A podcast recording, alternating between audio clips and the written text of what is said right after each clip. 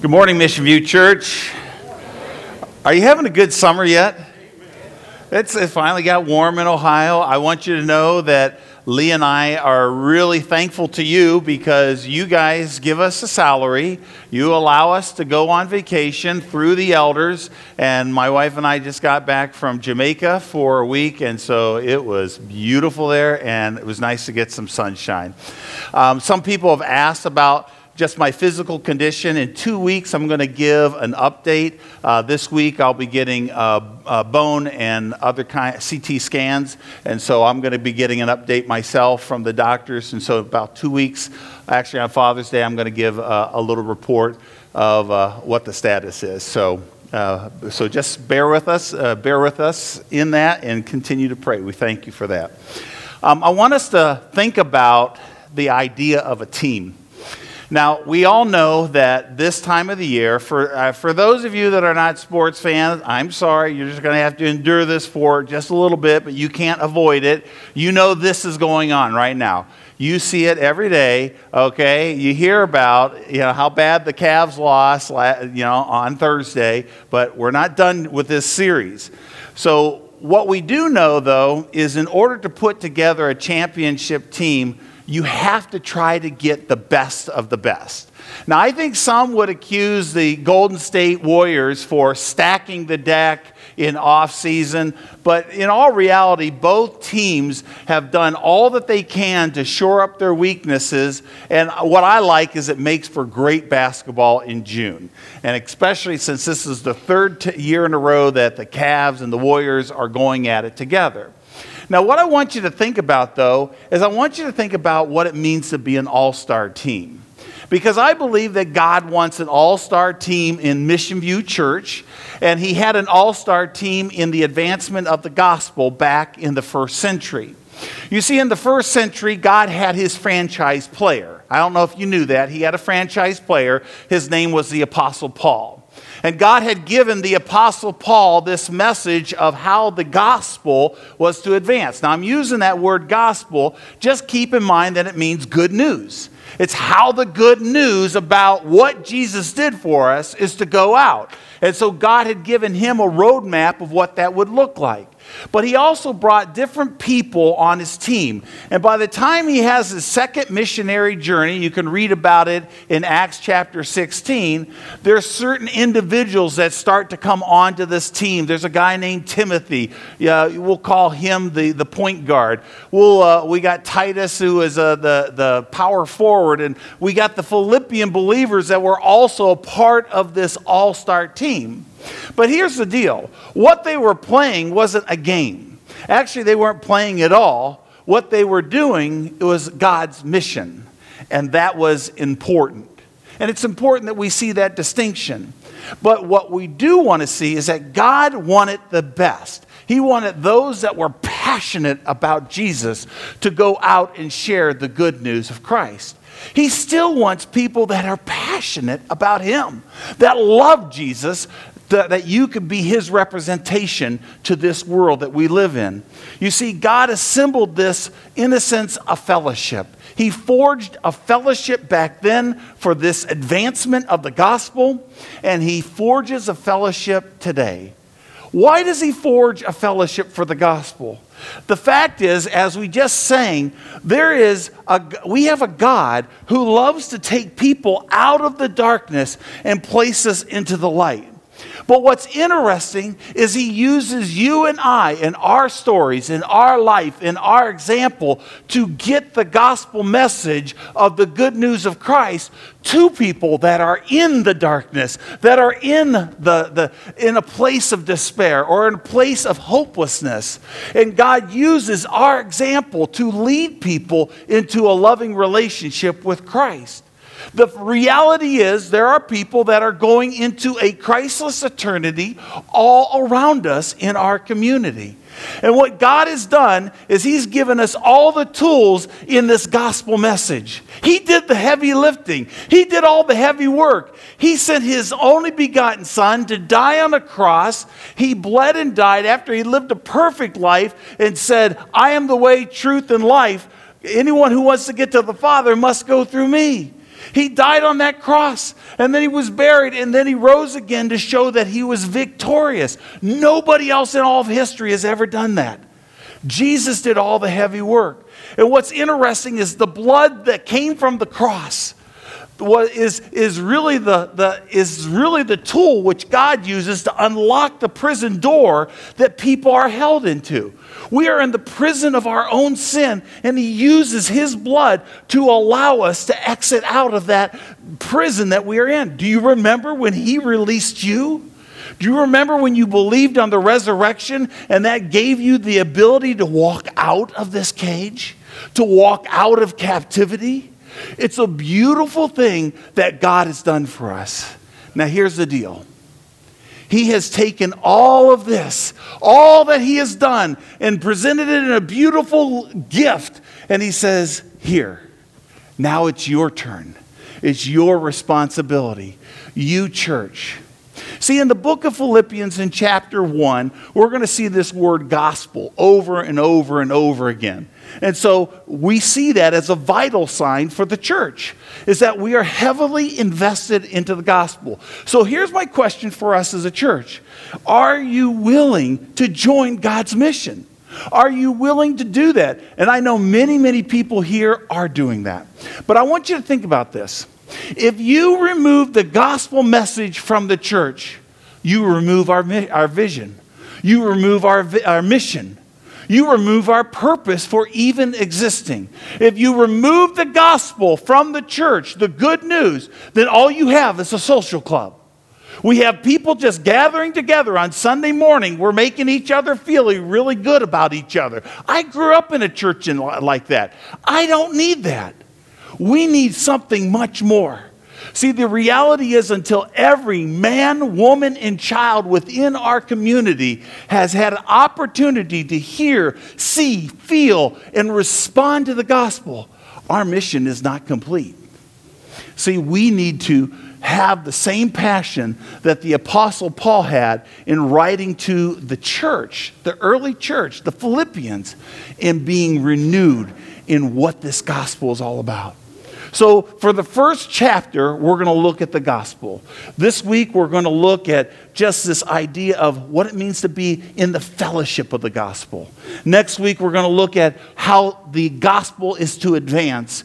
And on Father's Day, we're going to look about look at how we are to walk worthy of the gospel. Let's pray that God would just work in our hearts that we might be a people that are truly passionate about the good news of Christ. Lord Jesus, it is so awesome that we have this opportunity to worship you, to lift our hands, to clap, and just to celebrate who you are and how great you are.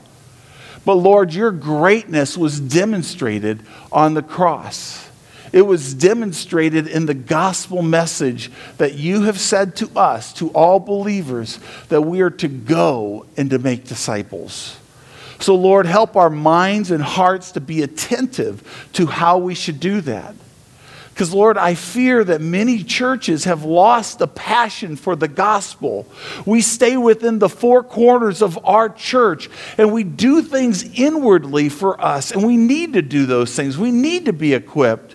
But Lord, help us never to forget the marching orders of what we are to do individually as we live out our lives and as a church as we do it together. So I pray that you would put that passion within our hearts. Pray that in Christ's name. Amen. Turn in your Bibles to Philippians 1. We're going to look at 1 to 11. The first thing I want us to see is the team that Paul addresses in Philippians chapter 1. In Philippians 1, verses 1 and 2, Paul says this Paul and Timothy, servants of Christ Jesus, to all the saints in Christ Jesus who are at Philippi with the overseers and deacons, grace to you and peace from God our Father and the Lord Jesus Christ. Now, Paul starts off by saying Paul and Timothy. He starts identifying his team members. Obviously, he was a part of that team. And if you want to learn about Timothy and how he came to faith, read uh, uh, Acts chapter 16, verses 1 to 5, and you'll see that Timothy actually was led to Christ by Paul. Now, what's interesting about Timothy is that as soon as he gets saved, as soon as he understands that he has to repent and believe, he immediately joins the mission. He says, Paul, I'm going with you. I want to be, I want on the job training on how I should represent you. And so he goes on the mission project right with the Apostle Paul. And so soon we'll see them in Philippi. We'll talk about that in a minute. But if you also read in Acts chapter 16, you will see a guy named Silas. Silas joins his team and he was instrumental as well. Now, as they began the church, as they were on their second missionary journey, they go to this place called Philippi, and immediately these, uh, the, Paul and Silas and, and Timothy meet Lydia, who is a very rich businesswoman who deals with, uh, with purple garments. And we see in this passage that she gives her life to Christ. And then we see, as events unfold, that uh, Paul and uh, Silas are thrown in jail for uh, kind of ruining the business of somebody who did fortune telling. And so he had, they had cast out the demons out of the fortune telling slave girl, and that got that guy mad, so they had him thrown in jail. And so Paul and Silas are in jail. They're singing God's praises for the privilege of representing him. Woo hoo! This is awesome. We could be in jail together. Now, I don't know too many people that sing in jail. But Paul and Silas were different because they had, they had a purpose. They knew what God was doing. Well, God was in control. There was an earthquake, and the, the jailer was afraid everyone was going to get out, and he was going to kill himself. And then all of a sudden, Paul says, Nope, here, we're here. So uh, he, he says, How can I give my life to the Lord? Evidently, there was a witness in the singing of the songs. And we see that the Philippian jailer comes to faith in Christ. He and his oikos, that's the Greek word that's used for his household. Now, household wasn't just mom and dad and the kids. It was mom, dad, the kids, the grandparents, the brothers, the sisters, the people that would have been in that kind of communal living. And they all heard the gospel. And what's beautiful, it was that this was the formation of this church. Now, what Paul does is he will visit this church oh, two different times. And as he comes back, the numbers are growing and growing and growing and growing. How is it possible that it grows like that? Because the nucleus of believers are so passionately in love with Jesus that they have to tell their friends, they have to live it out among their neighbors, and they have to show the love of Christ. And we see more and more people coming to faith in Christ. And eventually, Paul is able to appoint leaders in that church. And that's why Paul greets the overseers and the deacons. Remember a couple weeks ago, I said what an overseer is? A guardian. A guardian, somebody that has the big picture over the church. They are the spiritual overseers, and the deacons were those that were servants within the church. So, this is the team. Paul says in his greeting in verse 2 Grace to you uh, and peace from God our Father of our Lord Jesus Christ. Now, Paul has this in a lot of his writings. But understand that this is actually a summary of the gospel. It's a summary of the gospel because think about it. In order for peace to come, what has to happen first? You have to understand the grace of Christ. You have to personally receive Christ as your Savior. You have to understand that grace, and then the peace can come. And so, this is what happens with this, uh, with this team. This is how it's developed. So, the question in application for us to think about is are we committed to God's gospel team? I want us to think about that seriously on a practical level. Everybody receive this card. Hold up this card if you got it. Okay, here we go. We got this card. It's love your neighbor. Now, this isn't like a campaign or anything. We're not going to have confetti or balloons or anything like that. It's simply an application to what we're talking about. And what I want you to do is, I would just want you to pray about 10 individuals that you would put on these slots that you are going to pray for this summer, specifically this summer. And maybe you would reach out, and maybe it's a neighbor, and uh, you'll borrow our trailer. By the way, we have a ministry trailer. Anybody can sign it out. It has an inflatable, it has popcorn, it has VBS material in it. And if you want to do something in your neighborhood, get your community group to help you, you can do that. We'll deliver it, we'll help you out. We'll want to give you the tools. So you got that ministry trailer. Maybe it's to reach some of the neighbors. Maybe you would invite the neighbor kids to the VBS that's going to be happening at the end of June, the 27th, 28th, and 29th. We'd encourage you to do that. So, whatever way but it's, uh, you want to do that, it starts with prayer. My friends, you're going to see in this chapter that Paul prays a lot. It starts with the power of prayer. And then when we pray for people, these are people that are on our minds and hearts all the time. Well, let's take this team and go beyond the team. It's just not a group of people, they are in a fellowship, and let's understand what that means. Take a look at verse 3. I thank my God in all my remembrance of you, always in every prayer of mine for you all, making my prayer with joy. Because of your partnership in the gospel from the first day until now, I am sure of this that he who began a good work in you will bring it to completion all the day of Christ of Jesus Christ. Now as Paul starts out writing this, he says, "I thank my God in all my remembrances of you." Now you think, well, Paul's kind of like being reflective here. Well, the reason he's being reflective is he can't be with the Philippians. This is written 10 years after he first met the Philippian church, and now he is in a Roman jail cell. And so, because he is in jail, he cannot minister face to face. But what he does is he starts writing letters to the different churches that he had seen planted. And many of those churches, he has some corrections. What's interesting is that this is the only church he writes, and there's nothing but good news.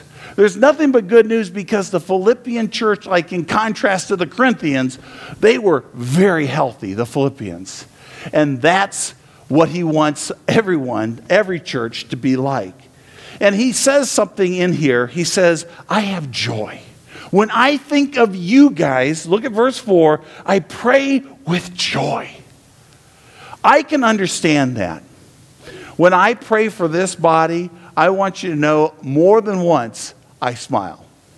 More than once, I remember things about each and every person here, and I trust that our leaders do the same with this body. You are prayed over. And there is joy in my heart because I get to be the pastor of this church. This is awesome. Paul had that passion there. And in fact, in the book of uh, Philippians, 15 times, Paul is going to say, I have joy with you. You should have joy. Consider it joy. Rejoice. And so, joy is throughout this book. But here's one thing that I observe joy comes as a result of obedience. So, my friends, if there's a lack of joy in your life, it would pay to reason that you would simply ask the question Is there an area of disobedience that I'm in that would cause a lack of joy? Maybe you've never actually given your life to Christ. That's a great place to start. It's to finally yield completely to Christ. Maybe there's an area that God is saying, I want you to come and conform to who I am. You know what you're doing in private. You know the lustful things that you do. I want you to come into obedience. Maybe God is saying, I want you to love me better, read my word, communicate with me. Let's, let's be intimate in talking to each other. Maybe there's an area that we just haven't surrendered to. Maybe it's our finances. Maybe there's an area God wants us to serve in. He wants to use our time. He wants to use our talents. He wants to use our treasures. Are you giving to God? If you're not obedient in certain areas, there may be a lack of joy because of that. And what God wants is joyful people, the kind that bubbles up within you. This is what he was talking about with them. Paul here has joy.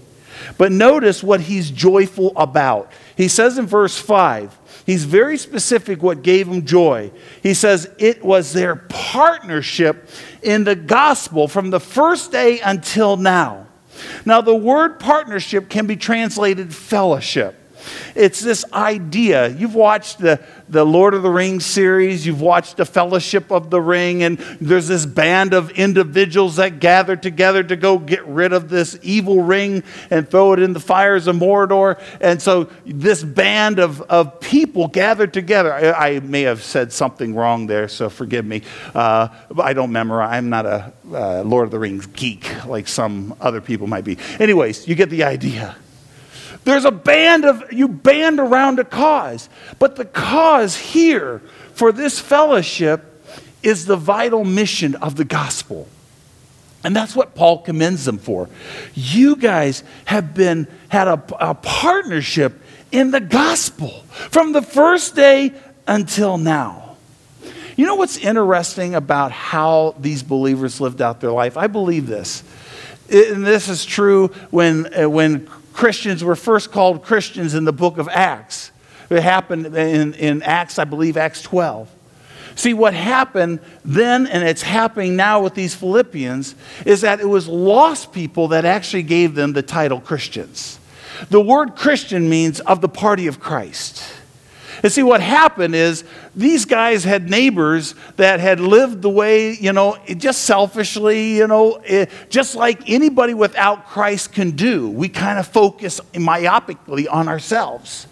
But all of a sudden, the neighbors started seeing a change in, in Jeff and Tom and Sarah and, and, and Betty. And, he's like, man, there's something different about these guys. They're listening to me. They're, they, they were just over here serving me for no reason at all. I mean, I don't see the reason, but uh, man, it's sure, uh, it's, uh, they took notice of it.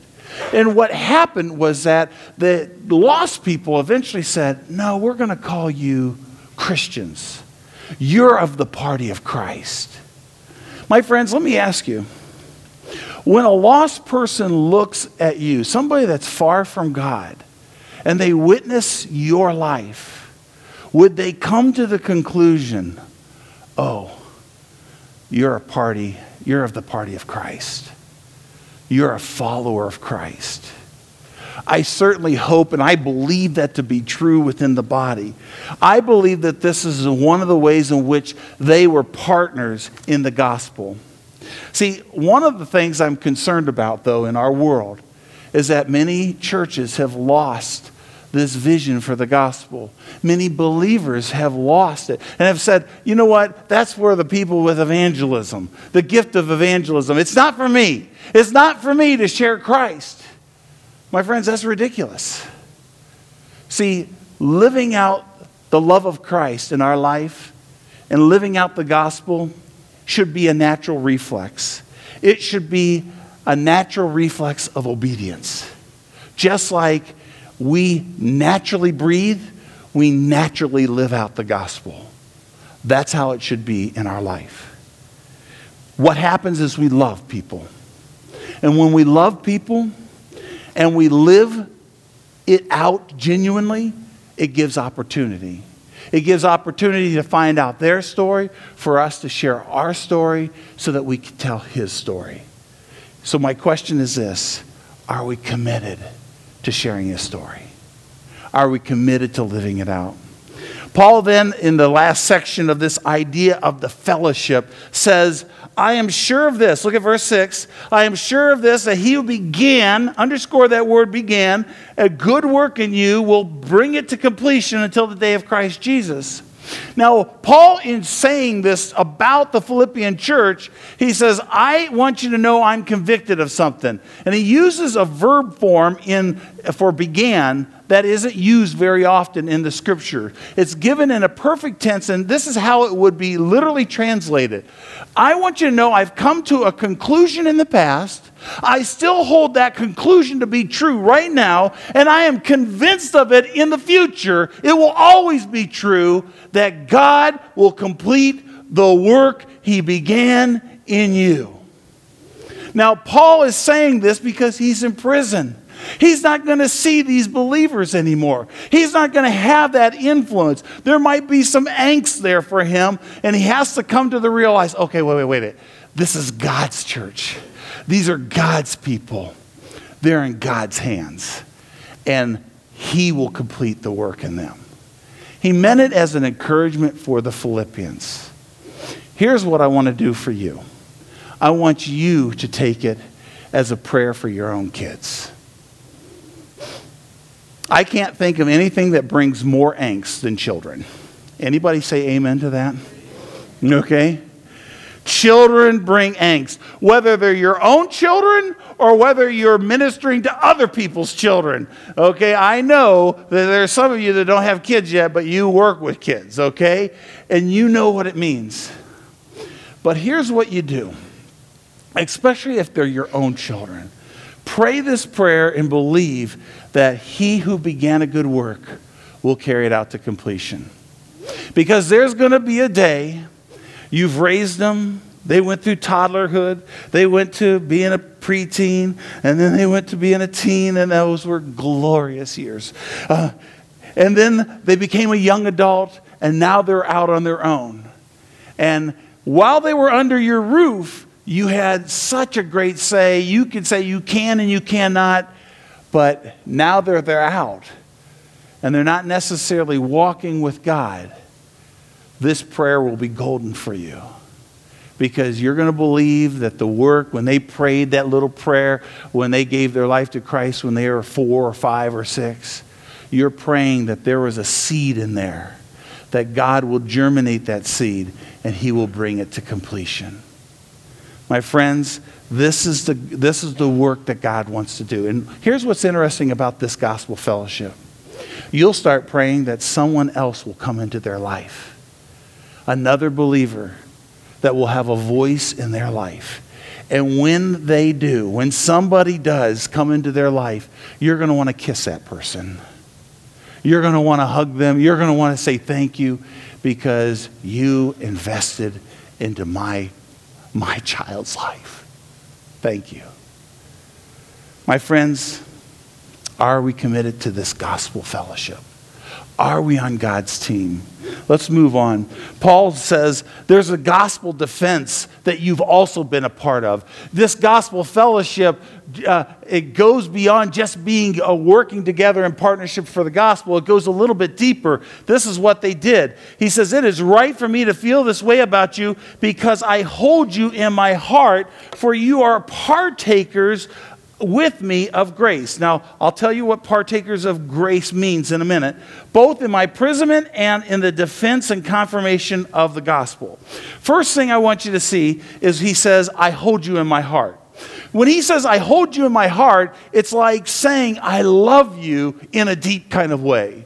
I don't know if you remember when you were dating or when you had a special friend or there was that person that had an incredible impact in your life and you wrote that note and saying I love you just wasn't enough. And so you say things like, man, I remember when you went out of your way for me. I remember what you did for me. I just so appreciate the fact that you came to the hospital at this such a time of night and you just went out of your way. Man, I hold you dear in my heart. See, this is what Paul is trying to convey. There was a depth of love that went out for these people. But why did he have such a deep love for them? The reason is because they were partakers with him of grace and in his imprisonment and in the defense and confirmation of the gospel. Now, think about that. Two things here. Number one is that they were invested into Paul. They were invested into the mission.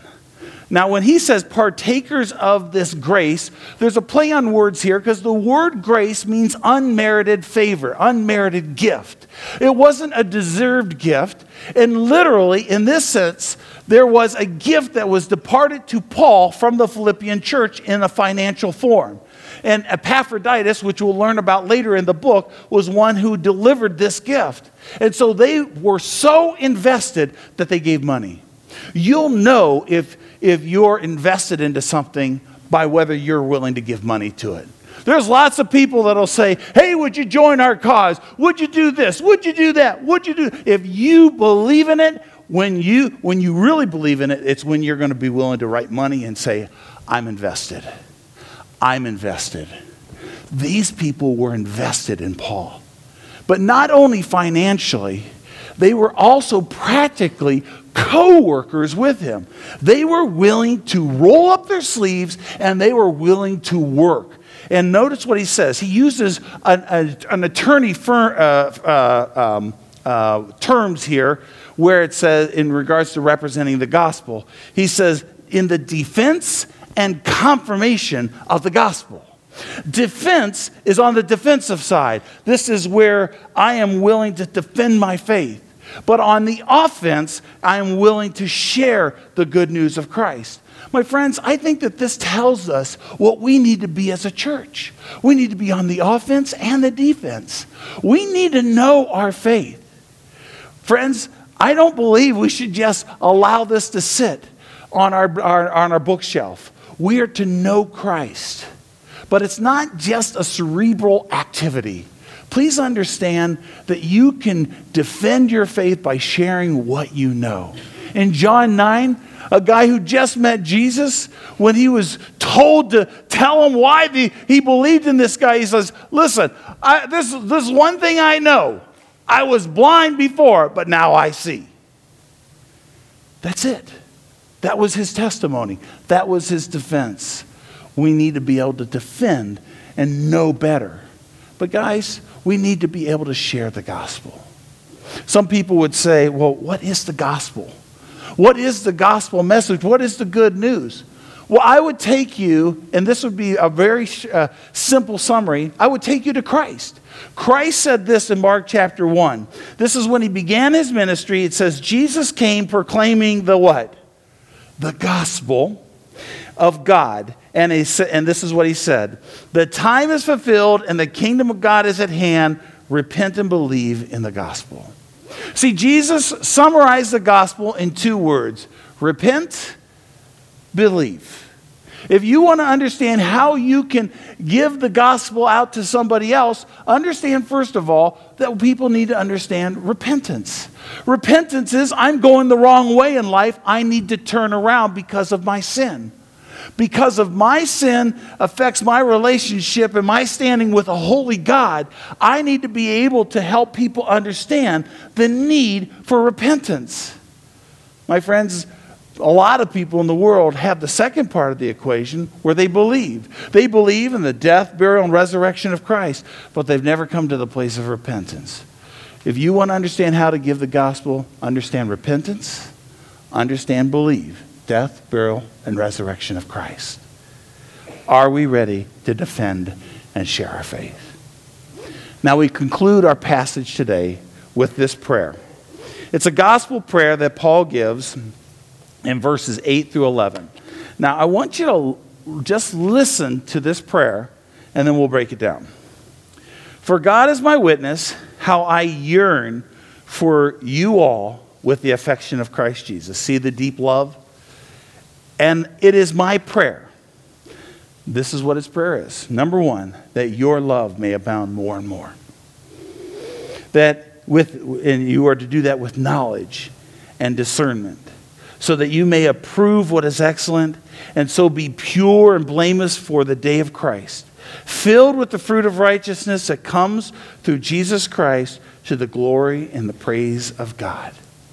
Now, as we break this down, there's seven elements of this prayer.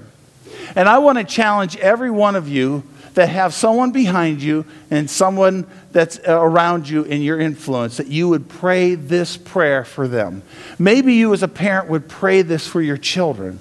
It's an incredible prayer once you understand what the prayer is about. Number one is foundational. He says, I pray that your love would abound more and more. It means to overflow the cup that you would just be oozing with love. Now, friends, that's the foundation to all Christianity and to our witness, right? What did Jesus say? By this they will know that you are my disciples by the what? By the love that you have for one another. My friends, it might start with just being a loving person.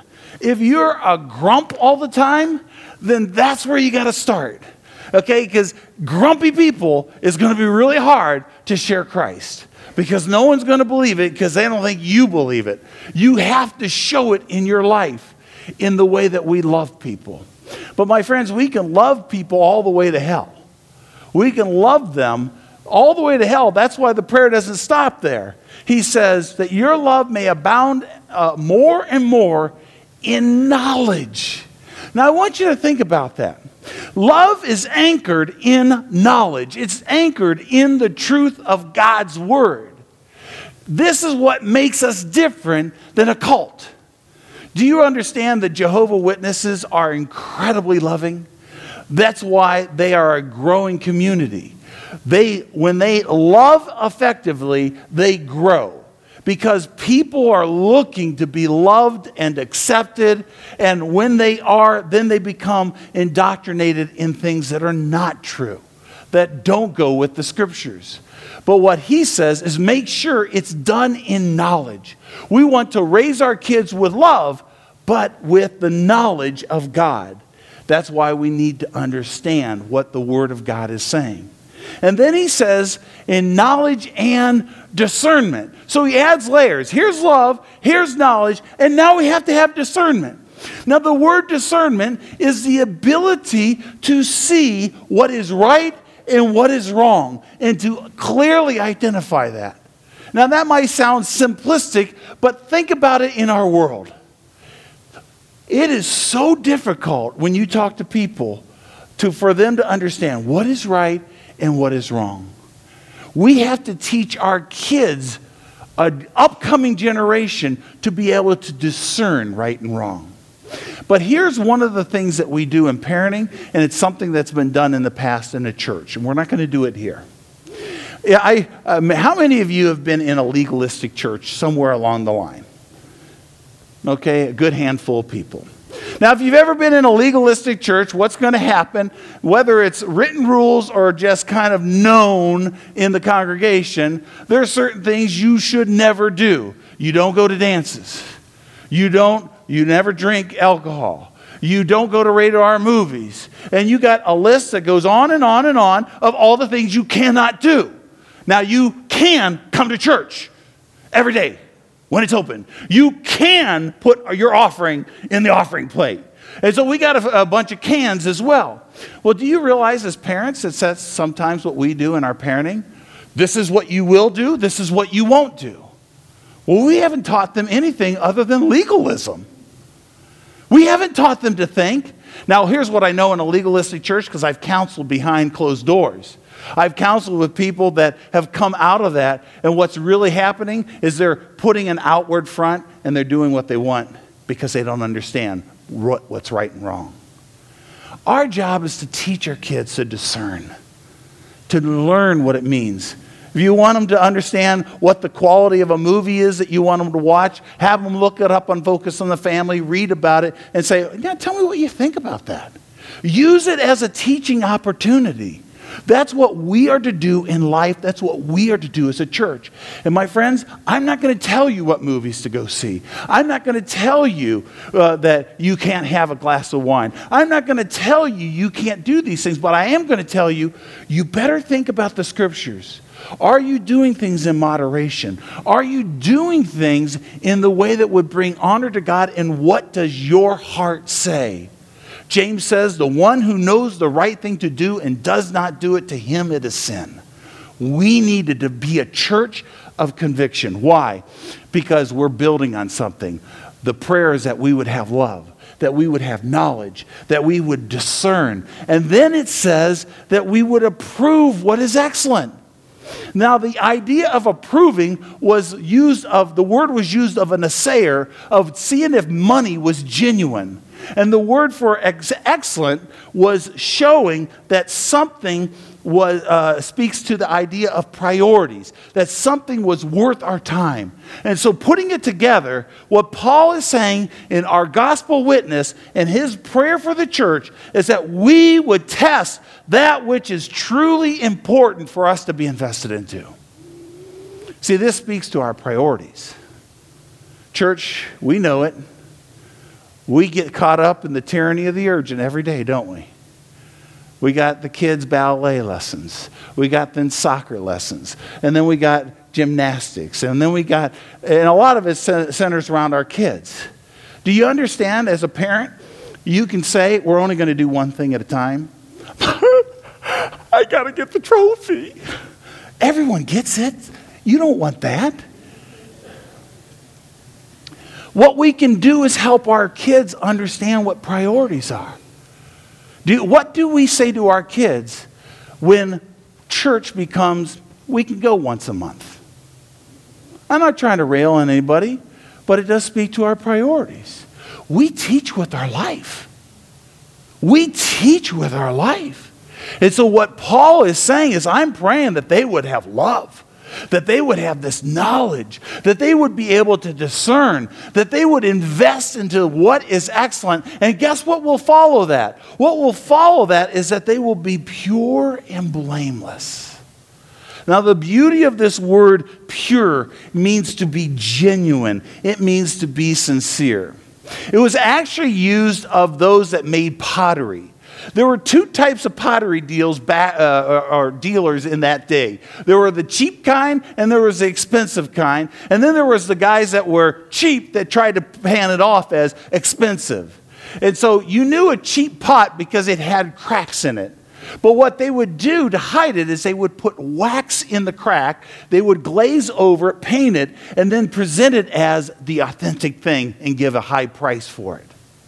And so, what happened in that day is if it was without wax, they would put the word sincere on the bottom of it, meaning without wax. And so, somebody could hold it up to the light and see that there are no cracks, no flaws in that. Now, that's not saying in making this analogy that we are to be a people that are without fall, flaws whatsoever, because we are a flawed people. But what it is saying is that we are striving to be pure, that we are striving to be a blameless people. And then when we are flawed, we're authentic about it. A couple weeks ago, my wife shared a little bit about just some of the things that we're going through. I told her, I said, honey, I just want you to be you. I want you to be real. And I had so many people come up and say, man, that was raw. That was authentic. That's the way we're to be. We're not to hide behind masks. If it's a crappy day, then let people know it's been a crappy day. Authentic. He says in number six, the sixth thing that we're to have is a fruit of righteousness. This is beautiful. He says that you would be filled, that you would be bubbling up with this fruit of righteousness. Now, let me ask you where does the fruit of righteousness come and what is it? See, the fruit is of what is right. So, what God wants is the fruit of right things in our life. What's interesting in the book of Galatians, Paul spelled it out for us. He says, But the fruit of the Spirit of God, this isn't something that you can do, this is something that the Spirit of God can do and bubble up within you, is love it's joy, it's peace, it's patience, it's kindness, it's gentleness, it's self control, it's patience. See, these are the fruits of the Spirit of God that He wants to bubble up with inside of us. And my friends, these things really make a difference in our gospel witness when you have people that don't know love, that don't know joy, that don't know peace don't, that don't know self control. Do you see how much of a contrast we are with a lost world? And then finally, his prayer is that we love, we have knowledge, we are discerning, we choose the priorities of excellence. We value purity and blamelessness in our life. That the fruit of the Spirit of righteousness is bubbling up in our life. And ultimately, we're giving all glory and praise to God because He's the one worthy of praise. Isn't that what Jesus said? He said in Matthew 5, He said, Let your light shine before men in such a way that they may see your good deeds and give praise to our Father in heaven. Now, you might think as a pastor that I am out sharing the gospel every single day in terms of sealing the deal. You know what I'm talking about? I'm talking about the multitudes of people that Pastor Steve is leading to Christ every day, that I'm sharing about repentance. I'm sharing about the death, burial, and resurrection of Christ. And that happens every single day, right? No. No. But I'll tell you what does happen every single day. I get off my pillow, I say, God, help me to be the witness that I need to be. And when I get a chance to have a conversation with my neighbor and maybe take them one step closer and be able to give glory to God for what He's doing in my life, in my wife's life. If I'm able to meet the person at Taco Bell with a smile and not be this grumpy person and say, you know, Ange, how are you doing today? And then she sits back as, as like, I don't know what to do with that. You want well, number one, two, three, four, or five? Help me. No, Ange, seriously, how are you doing? Wow, no one asked me. I'm doing fine, thank you. What can I do for you? In every rhythm of our life, we're trying to give God praise. And you know what? Once in a while, God gives you that opportunity to actually share your story about the death, burial, and resurrection of Christ and how he made an impact in your life. There's a guy named Nick Vujicic. Nick Vujicic was born without any limbs.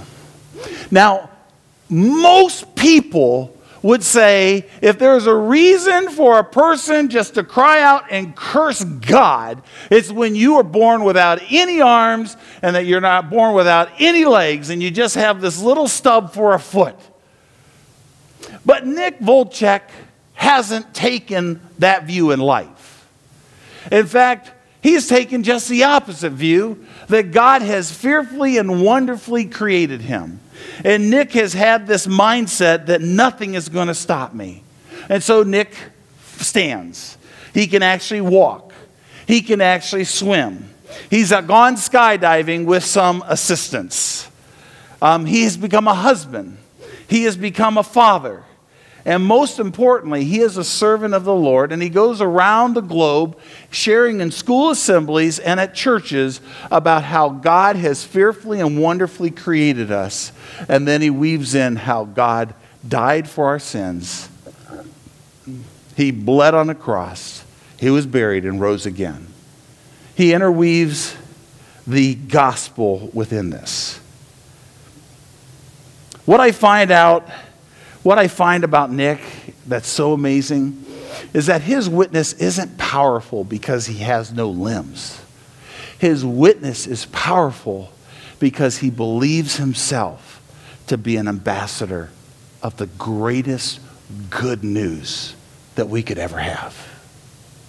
And my challenge this morning, as I'm closing in prayer, and I'm going to, in a sense, take the prayer that Paul prayed and I'm going to pray it for us. And if you pray it with me, it, it, it's in a sense your, our, our altar call of commitment saying, God, I will be your ambassador. I will be committed to the gospel. I will be committed to living it out for your glory. Would you stand with me and pray this prayer if you believe it? Lord Jesus Christ, we pray as a Mission View church that your love will overflow in each of our lives abundantly. Lord, I pray that you would help us to be anchored to truth in our life and that we would be able to discern what is right and what is wrong so that we can approve the things that are excellent. Help us to have those excellent priorities, and one of those priorities being your ambassador. Help us to live authentic lives Help us to not live with false pretense. Please mold us to be like Christ so that we can show your love, your joy, your peace, your patience, your kindness, your goodness.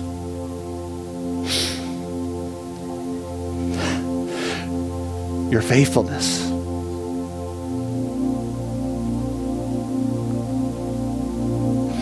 Your gentleness.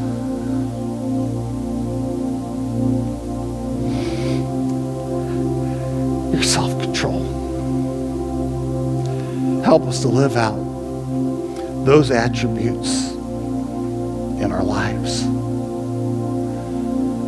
And more, most importantly, God,